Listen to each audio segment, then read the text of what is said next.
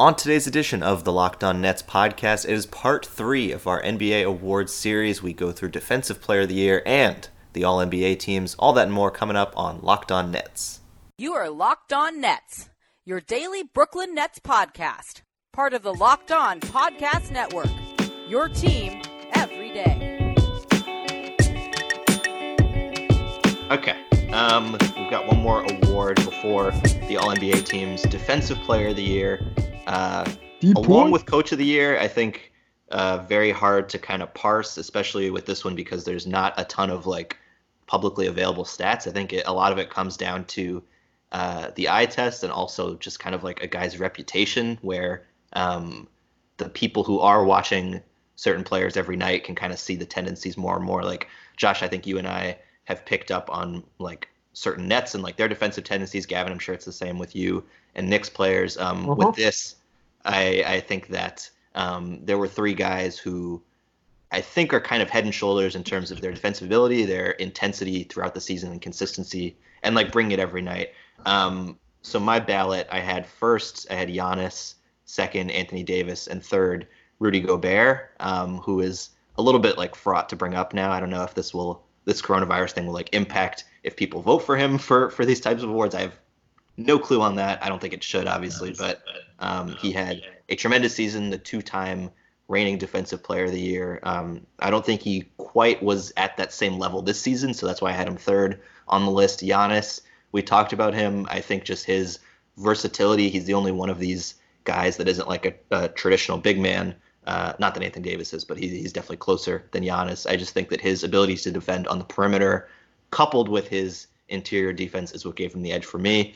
And then AD, part of having him second was just that I didn't really like that they were like campaigning for him before the season, but also um, I don't know in the, in that Nets Laker game, I felt like when he was the center, it was pretty easy for Spencer Dinwiddie to get to the basket. Like I don't think he's quite at Giannis's level, and and frankly, I don't even think he's quite at Gobert's level. I just think that Gobert wasn't fully engaged this season, which is why I put him third after Giannis and Anthony Davis. Josh, what did you have?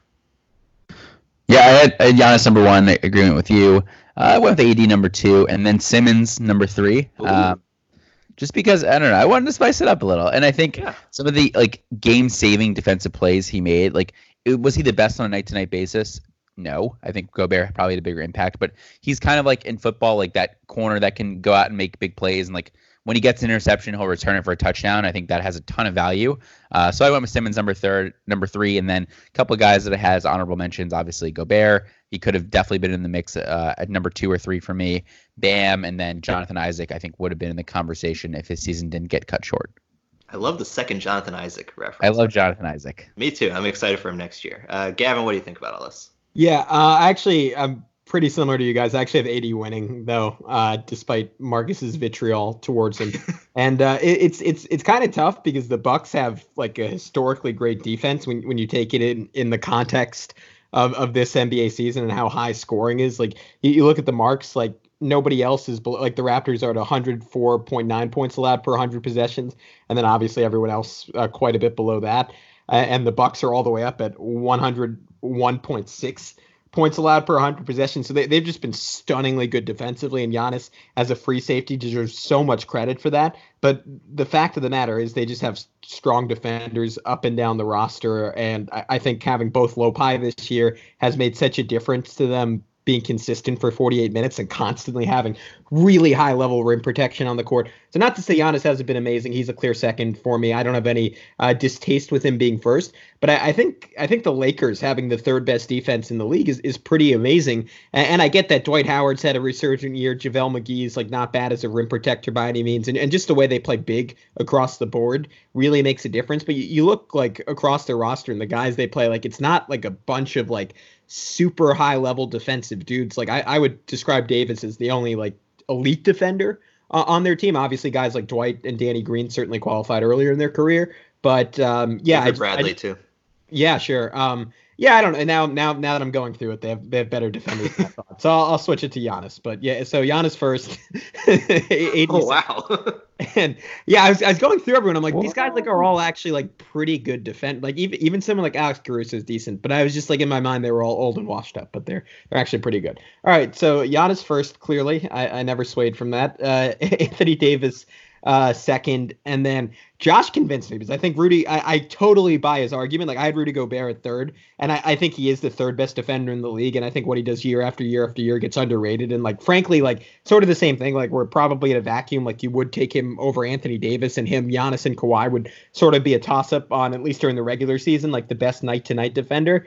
But I, am just kind of uh, it's not even the Corona thing. Like I'm just kind of bored of talking about him. Like he's in no shots at our boss David Locke, but he's in Utah. Like they've been a little bit disappointing this year. I, I frankly I, have not watched a lot of Jazz basketball this season. And, and, Ben Simmons like flashes in these incredible ways defensively and just has those possessions where he just absolutely smothers someone. And, and the sheer athleticism and lateral mobility at his size is, is pretty stunning to me and, and kind of reminiscent of a young LeBron and a young Kawhi and, and he's never he's never placed, I believe, like in this award before. And, and Joel Embiid, uh, rightfully so, when he's fully engaged, is the guy on that team who gets recognition. So I like the idea of giving him a third place. It, it feels a little bit more fun to me, and we, we need we need as much fun as we can get right now. So I'm going with uh, Ben Simmons.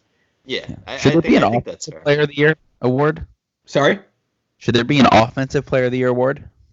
Uh, I mean, I think it it it usually is MVP for like a lot. I just think for so many voters, like, and, and now I'm, I'm pulling a Marcus and talking about what the normies do. but um, for so many voters, like, I just feel like they vote for MVP like that already. Like, I, because I know right now, like, I get pissed off that it exists. Like, I, obviously it's different because in the NFL you only play on one side of the ball. But I, it, I think if any, I think it's insane that it exists in the NFL, not in the NBA, because in the NFL it really is just who the MVP is. Um, so maybe right. I'm, again, I'm, I'm, making your argument uh, to my detriment, but uh, yeah, I just I think too many people conflate that and MVP for for there to be enough of a difference on a year to year basis.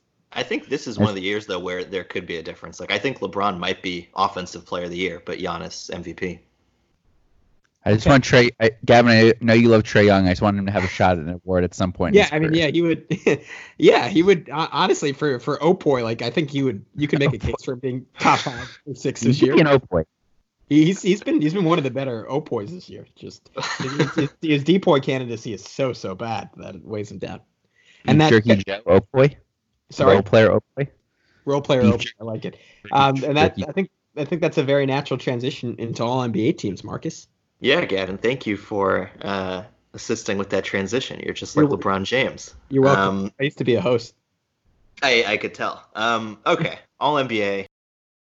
This is where uh, we separate the good from the great, the meat from the potatoes, now, the the vegan schnitzel from the uh, Middle Eastern vegan sandwich at Bite Cafe on 22nd Street.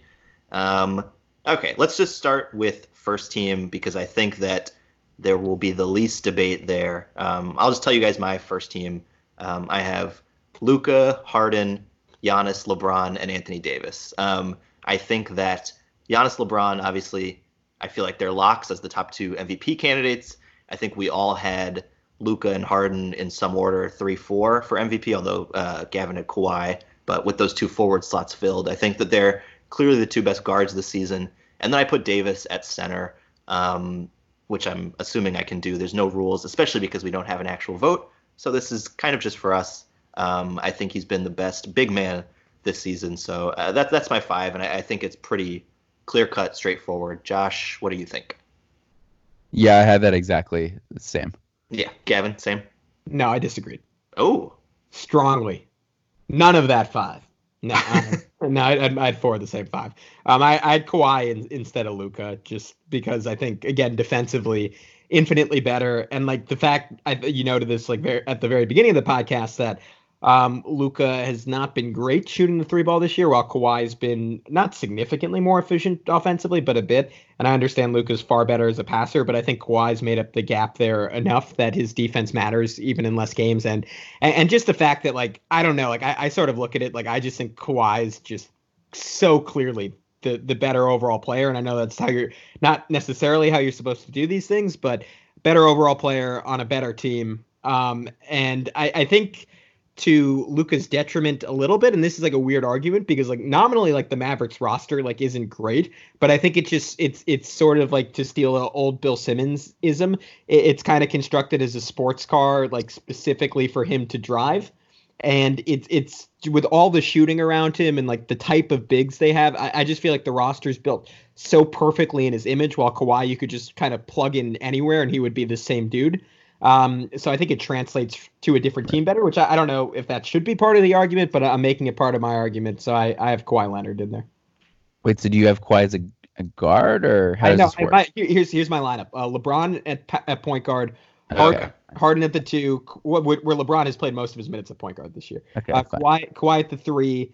I actually have AD at the four, and I think Giannis has played more center than AD this okay, year. Okay, whatever. Okay, semantics. That's fine. You know, do you do you get it, Josh? Because uh, Giannis, most people don't consider a big man, but he plays a lot of center. Marcus, might have been a mistake adding him on the podcast. Yeah, um, just to to I guess back up Gavin's point, Giannis averaging 13.7 rebounds in 31 minutes this season. Um, we kind of talked about uh, really all six of these guys a lot this podcast, but Kawhi's numbers, I don't think we've actually said them are incredible. 27 points, seven rebounds, five assists, 37% from three, 47 from the field, 89% from the line. Really, the only knock against him is those 13 missed games and the fact that the Clippers have kind of taken their foot off the gas pedal at times and are not kind of reaching those win levels that a team like the the Lakers or the Bucks are. And and I considered LeBron a forward for this, which is why I had Kawhi bumped onto the second team. That's really the only reason, Josh. I'm assuming you would agree with that. Yes. Yeah. So so let's let's go into to second team. Um, I'm assuming Josh and I both have Kawhi. Gavin, I'm assuming you have Luka, And then the other spots, um, I think that the locks for me were Jokic as the center on this team and Damian Lillard as one of the guards. Um, Lillard averaging 29 and 8, 39% from three, 46 from the field, 89 from the line. Uh, Jokic, after kind of a slow start, still at 20, 10, and 7, uh, 53% from the field. 81% from the line. I think they've both been phenomenal. Lillard, uh, his team hasn't been good, but that's in large part due to injuries. Um, and then the other two guys, the positions can kind of get a little wonky, but I had Chris Paul as my other guard on the second team, and then I slotted Jimmy Butler in as the forward here. Whoa. Whoa. Jimmy Butler. my teams. Jimmy Butler, yeah, 20 points. Butler, 20 points, uh, six and a half rebounds, six assists. Um, this to me is different than how I look at MVP because here I kind of take what I'm expecting in the playoffs more into account, I guess, which I mean, there's no real rules for this. You kind of interpret it how you want. I just think that when it comes to playoff time, Butler is going to be the guy with the ball in his hands for the Heat, who are going to be presumably a team in the second round. So, like one of the top eight teams, he's going to be their number one option offensively. And when you pair that with his uh, the kind of mantle that he takes on defensively, and then also not reaching like LeBron numbers, but doing like a poor man's version, uh, contributing both assist wise, rebounding wise. He shot the ball terribly this season, which is like probably the biggest knock against him. Only 25% from three for the season. Um, there's definitely guys who um, have had better seasons than him. I just felt like for me, I kind of like to look back at this and and have the guys who I feel like should be there. I don't want a guy who had like a fluke year to kind of get in, if that makes sense. That's that's fair. Eh. well, okay, Josh, who who is your team? Let's start with Josh. Yeah, very similar, very similar to you. So I had CP3 and Dame as my guards. Yep. And then my forwards, I, of course, had Kawhi. Yep. And I also had Jayson Tatum in there Ooh, because too, okay. I think he's he's had a really phenomenal season. Um, like maybe he's not like on track for absolute superstardom like some think. But as we talked about before the celtics did have uh, a big outflow of talent this offseason. Of course kyrie horford also aron baynes. You bring in kemba who's going to be a big help and a bunch of rookies. Kemba's missed 15 games and for them to be 43 and 21 a big thing that's been keeping them uh, in that position has been Jayson Tatum. You know, um, both offensively and also being a very good player defensively. Maybe not being a lockdown guy, but a very big contributor on that end. Shooting 40% from three on seven attempts a game this year. He's been just a phenomenal offensive player for them, and I think the work he's done. Uh, maybe a bit of a weak second team nomination for him, but definitely deserves him getting on the list of these 15 guys. Yeah, I'm I'm in total agreement with Josh. I, I have the same team. Uh, assuming Josh, you have Jokic at center. Yeah. Yeah, okay. I have the exact same team except for obviously Luka and Kawhi uh, swapped. But uh, yeah, I don't think Celtics fifth best record in the league, and that's with Kemba missing all this time of late. Like he's like at such a young age, him being the alpha dog for a team that good, like is pretty impressive. And and I also like I'm in all these conversations, I'm always sort of looking at ceiling and like how high you can go, and I, I value that a little bit more than consistency. And and I guess Marcus, in a sense, that that's sort of me projecting for the playoffs in the same way you are. And, and just just the run Tatum went on, where he was kind of the story in the NBA for a week or two, like that matters for me. That's part of the reason I have Lillard at second team, even though he's missed a lot of time and Portland hasn't been very good. And statistically, you can it's it's kind of a loose case, but you could sort of make a case for someone like a Russell Westbrook or even like a Bradley Beal in that spot. Like I, I just think Lillard was the story in the NBA when he was ripping off like multiple 60 point games in a row and, and had that crazy week where he kept scoring over 40. Like I, I just think guys who dominated stretches of the season matter more to me than consistency throughout. So that was sort of my logic for Lillard, and and I think more divisively uh, having Tatum in there at the four. Yeah, I, I think those are all fair points. Um, to to kind of drift into third team here, I do have Tatum as like a lock for third team. I think the reason I put Butler over him because that I was kind of back and forth on that was just because I've seen more from Butler in his career, which is probably not fair, but I think I want to see Tatum as the number one guy in these playoffs before I kind of make that jump to where like okay he's like uh, he deserves to be in this like quote unquote top 10 guy uh, discussion. Um, but he's obviously had an incredible season. Um, 23 and a half seven rebounds 40% from three. He's had a great year. So we were we were in agreement for the most part on second team. So let's move to third team. I have Tatum there. And then uh, I felt like Siakam had to be there. I have him as my other forward, and then the other guy who I felt like was a lock was I have Khris Middleton as one of my guards, um, shooting almost 40, 50, 90 for the year. 42 from three, 49.9 from the field, and 91 from the line. 21 points, six rebounds. Um, kind of carried the team a lot when Giannis was out, and, and was part of the reason Giannis was able to rest so many fourth quarters and only play 31 minutes because Middleton did act as a number one option a lot of the time and and kind of made it so that the Bucks regular season was as successful as it was. Um, so I have those three guys, and then my other guard I had Russell Westbrook, who really picked it up the last couple weeks. Um, and his statistical numbers outside of his three point percentage, uh, incredible 27 and a half points, eight rebounds, seven assists. Um, so I have that four, and then third team center was tough for me. I, I really wanted to put uh, Bam Adebayo there, um, but I wound up going with Embiid just because, similar to I think my reasoning for Butler, just like he's already shown it, um, and and they talk about this on on a lot of podcasts where I feel like the guy kind of has to fully take it uh, to earn that spot, and I don't think Bam has quite done that yet. I think he obviously could in these playoffs, but I went with Embiid, 23 and a half points, almost 12 rebounds uh, 47% from the field, 81% from the line.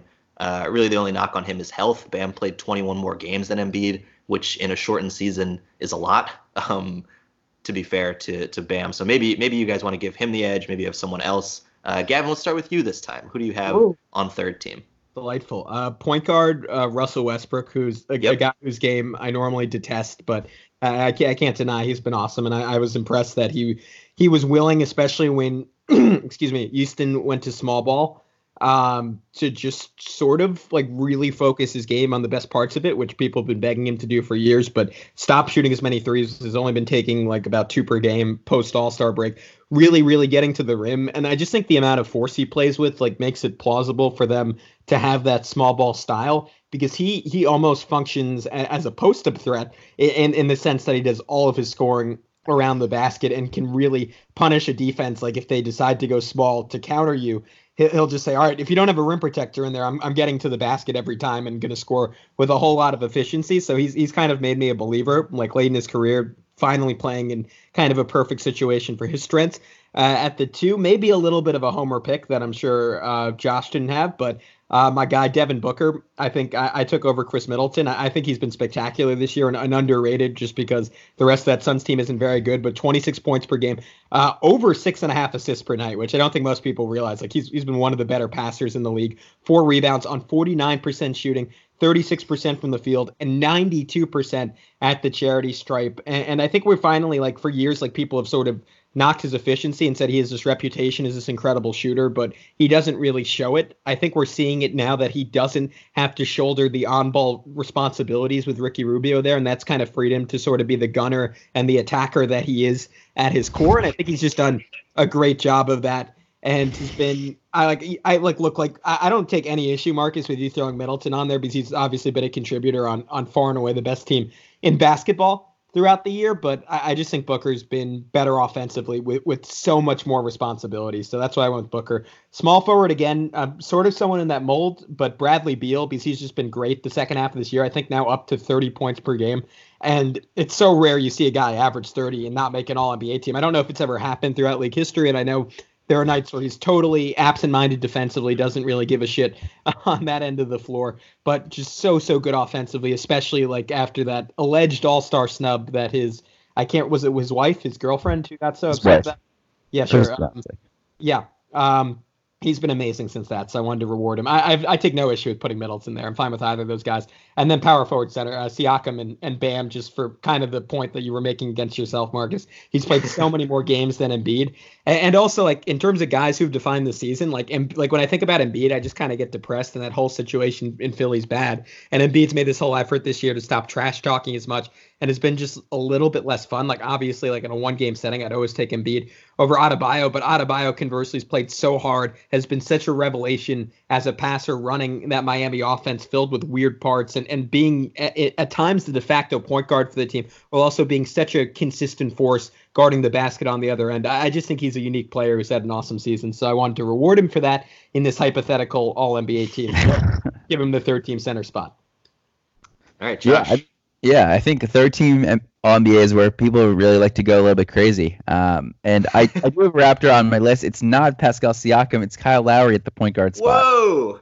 Wow. I just, he's he had such a great year to me. Like the for him to like everything he does defensively, and for him to really understand that he needs to shoulder more of a load offensively um, increase his usage and also increase his efficiency has been awesome like for to see and he's averaging 20 points a game right now eight assists. I mean it's kind of him around like a ragtag group of misfits because no offense to pascal siakam but two years ago he was just a bit player out of new mexico state which no, no one really knew. Um, so he's obviously had a tremendous rise and someone that's definitely deserving of being a perennial all-star player but i'm not ready to put him at my all nba spot. I just think what lowry has done this year is is very deserving of it I have Beal also as my second guard. Gavin, echoing your point there. Um, obviously playing for a terrible team, but uh, really no fault of his own, and what he's been able to do offensively has been tremendous. Forwards, Middleton, and then Sabonis. Uh, just went a, a little wild here. I think his ability to um, get them into their offense, five assists per game, also um, really has restructured his game in a way that it's a bit more compatible with Miles Turner, a guy who's more comfortable playing outside, and Sabonis is able to beast people inside. Maybe I'm a little bit biased because of what he does against the Nets, um, but I went with him and then Bam as my third team center.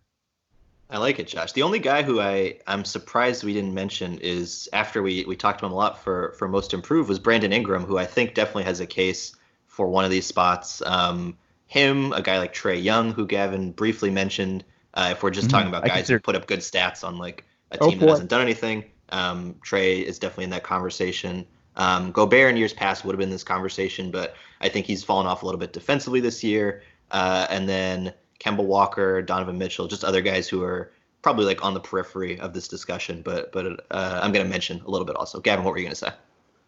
Oh, I I totally forgot. I don't know.